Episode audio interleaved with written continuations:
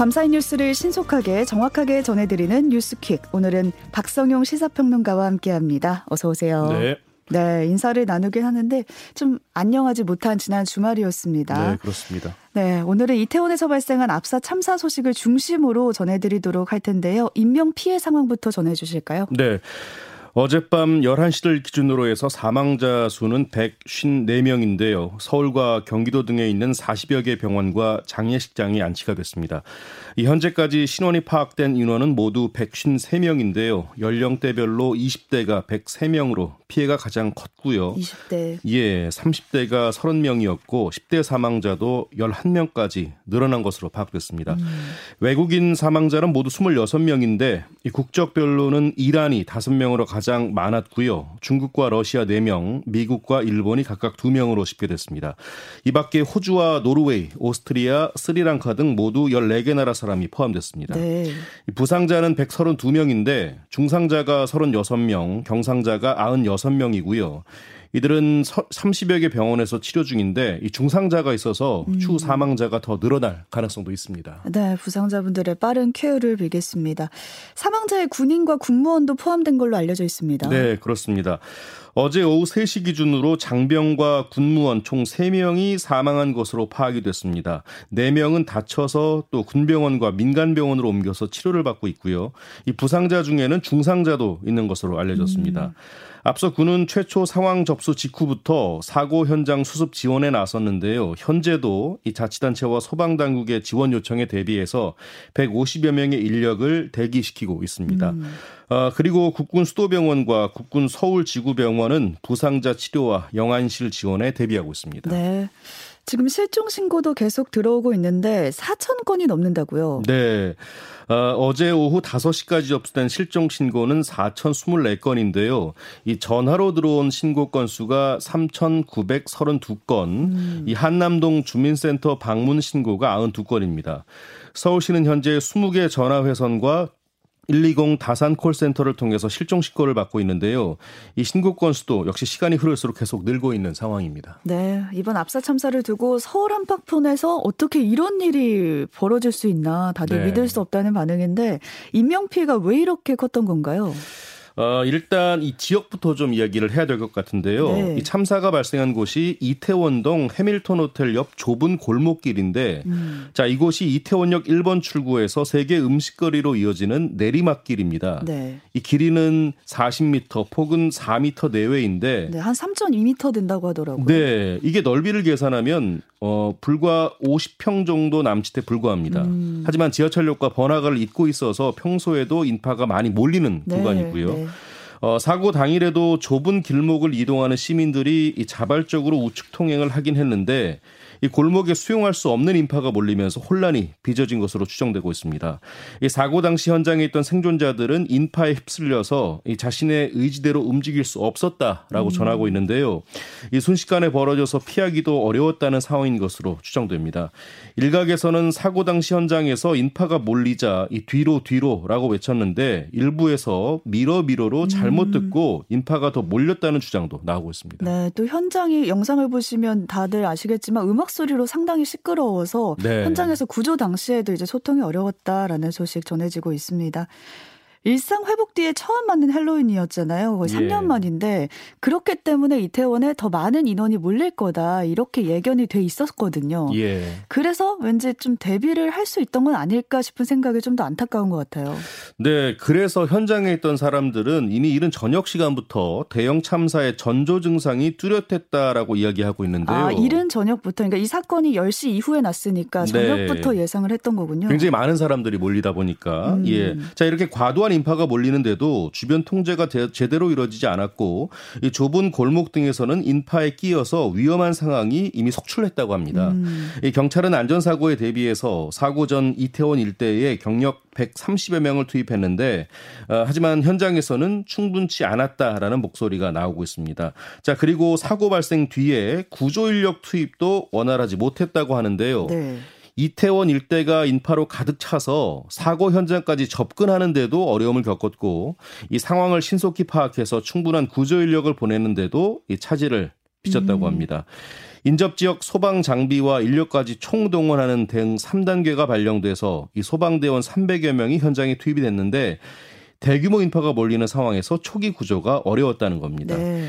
특히 사상자 대부분이 심정지 상태였는데 이 구조대원이 도착해도 한 명씩 맡아서 심폐소생술을 진행해야 했던 만큼 대응에도 한계가 있을 수밖에 없었습니다. 네, 시민들까지 나서서 좀 도왔던 모습이 보였는데 네. 심정지 골든타임이 4분 이내라고 하더라고요. 그렇기 때문에 좀 사망자가 속출을 했습니다. 한편에서는 경찰 인력과 용산구청의 관리 인원이 너무 적었다 이런 지적 나오고 있는데요. 이 가운데 이상민 행정안전부 장관의 발언이 논란이 되고 있습니다. 네. 어, 경찰은 헬로윈을 앞둔 주말에 인파가 몰릴 것을 예상을 했는데요, 일단. 음. 하지만 마약 사건이나 성범죄를 대비한다는 명목으로 이 경찰 인력 130여 명을 배치하는데 그쳤습니다. 용산구청 역시 행사 주최자가 따로 없는 헬로윈 대회인데다가 이 집회나 시위 등이 아니라는 이유로 이 보통의 지자체 행사와는 달리 안전 대책 등을 제대로 마련하지 않았다고 합니다. 음. 자, 이런 상황에서 이상민 행정안전부 장관이 한덕수 국무총리가 주재한 긴급대책회의 뒤에 열린 기자 브리핑에서 한 발언이 논란이 되고 있는데요. 어떤 발언인데요? 네, 이 장관은 당일에 사람이 몰릴 것으로 예상됐는데 현장에 소방 경찰 인력 배치가 됐느냐라는 기자의 질문에 대해서 음. 그 전과 비교했을 때 특별히 우려할 정도로 많은 인파가 모였던 것은 아니고 이 사고 원인의 발생에 대해서는 이 통상과 달리 경찰이나 소방 인력을 미리 배치함으로써 해결될 수 있었던 문제는 아니었던 것으로 파악하고 있다라고 음. 발언을 했습니다. 네. 이상민 장관의 발언과 관련해서 민주사회를 위한 변호사 모임은 성명을 냈는데요. 이 참사의 책임을 희생자들에게 전가할 위험이 있다고 했고요. 이 장관의 부적절한 발언에 깊은 유감을 표한다라고 음. 밝혔습니다. 그리고 이상민 장관의 단정적인 발언은 이 정부와 지자체의 재난 및 안전관리 책임을 희석시킬 수 있다고 했고요. 어, 정부와 지자체가 참사 이전과 당일에 참사를 방지하기 위해 적절을 적절한 조치를 취했는지 여부 등이 명확하게 규명돼야 한다라고 지적했습니다. 네, 원인은 이제 4차 규명이 꼭 돼야 되겠습니다. 무엇보다 지금 해야 될 건 애도인 것 같은데 정부가 일주일간 국가 애도 기간을 선포했습니다. 네. 윤석열 대통령이 대국민 담화를 통해서 이태원 참사에 대해 애도를 표했고요. 국가 애도 기간을 선포했습니다. 음. 아, 그리고 국정의 최우선 순위를 사고의 수습과 후속 조치에 두겠다라고 강조했습니다. 네. 이 애도 기간은 일단 11월 5일 24시까지인데요. 이 국가 애도 기간에는 모든 공공기관과 재외공간에서 조기를 개항하고요. 공무원과 공공기관 직원은 애도를 표한 리본을 폐용하게 됩니다. 아, 그리고 참사가 발생한 서울 용산구는 특별 재난 지역으로 선포가 됐는데요. 아, 특별 재난 지역으로 선포가 되면 사망자 유족에는 위로금과 장례비, 부상자에게는 치료비 등 일체 지원이 이뤄집니다. 음. 아, 그리고 외국인 사상자도 있었는데 이에 대해서는 재외 공간과 협의해서 지원이 이뤄진다고 합니다. 네. 이 정부는 또 사망자에 대해서는 보건복지부, 서울시 등과 합동으로 장례 지원팀을 가동하고요. 이 부상자 가족 등에 대한 심리 치료를 위해서 국가 트라우마 센터 내에 이태원 사고 심리 지원팀도 운영하기로 했습니다. 음. 이런 가운데 오늘 아침부터 서울 광장에 합동 분향소가 운영되고요. 용산구도 이태원 광장에 합동 분향소를 설치하기로 했습니다. 네, 지금 서울 광장이랑 이태원 광장에 합동 분향소가 설치됩니다. 오전부터 방문이 가능합니다. 정치권도 이태원 사고 소식에 애도와 위로를 전하고 지금 후속 대책 논의에 나섰습니다. 네, 그렇습니다. 어, 국민의힘은 기존 일정 모두 취소하고 긴급 지도부 회의를 열었는데요. 정진석 비상대책위원장은 전대미문의 대형 사, 대형 안전 사고가 일어났다면서 정부는 현장 수습과 사상자 치료에 집중해 달라고 당부했습니다.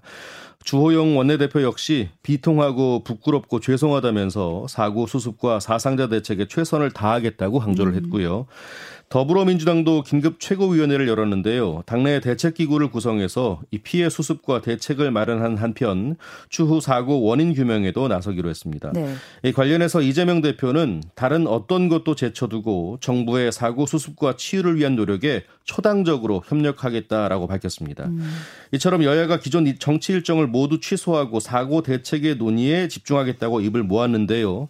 당 내부에서도 일체 행사나 정치 활동을 중단하고 수습에 협력하라는 지침도 내렸습니다. 네, 이번 사건이 절대로 이제 정쟁으로 흘러서는 안 되겠습니다. 기대를 해보고요. 경찰이 사고 원인 조사에도 들어갔다고요? 네, 그렇습니다. 사고 당시에 일부 사람들이 주변 사람을 일부러 밀어서 피해 규모가 커졌다는 의혹도 제기된 상황인데요. 음. 이에 경찰이 사고 현장을 수습한 뒤에 곧바로 원인 규명을 위한 수사에 착수했습니다. 참사를 빚은 골목길 주변 CCTV와 현장을 촬영한 각종 SNS 영상도 확보하고요. 이 사고 당시 상황을 재구성하고 있는데요. 음. 특히 이번 사고를 이 디지털 증거 긴급 분석 대상으로 지정해서 그래서 이 대기 시간 없이 관련 영상에 대한 분석에 들어가서 사고 원인을 파악하고 있습니다. 네. 아울러 경찰은 관계기관과 합동 감식을 진행한 뒤에 이 관할 지자체 등의 관리 부실 여부 등에 대해서도 조사한다는 방침입니다. 자, 이런 가운데 경찰은 온라인상의 허위 사실 유포 행위에 대해서 엄정 대응하겠다고 나섰는데요. 이 당장 SNS 게시글 60여 건에 대해서 삭제와 차단을 요청했고요. 이 가운데 6건에 대해서는 입건 전 조사를 진행하고 있습니다. 네.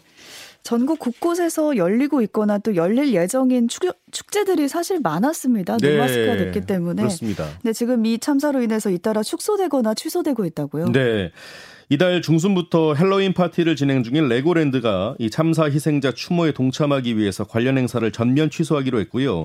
용인 에버랜드도 지난달 2일부터 시작한 헬로윈 프로그램 운영을 중단하기로 했습니다. 어, 부산시는 어제 오후에 열릴 예정이던 부산 원 아시아 페스티벌 케이팝 콘서트를 전격 취소하고요.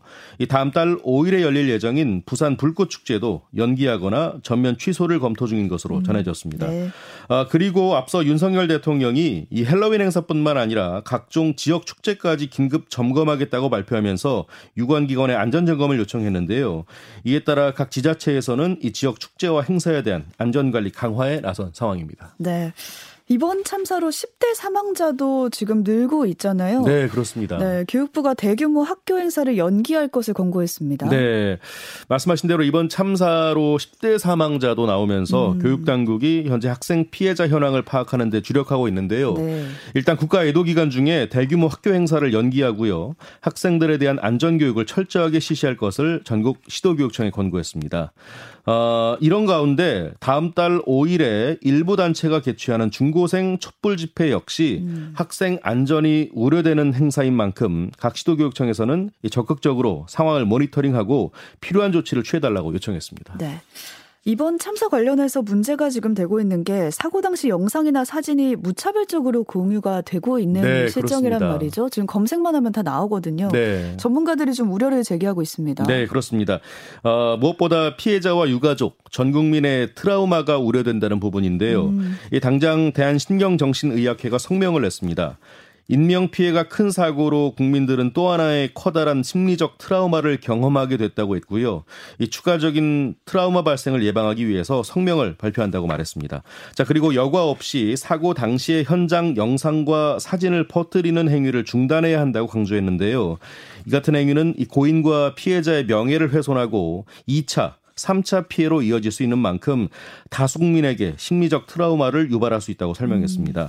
이와 함께 피해자를 향한 혐오 표현을 자제해야 한다고도 했는데요.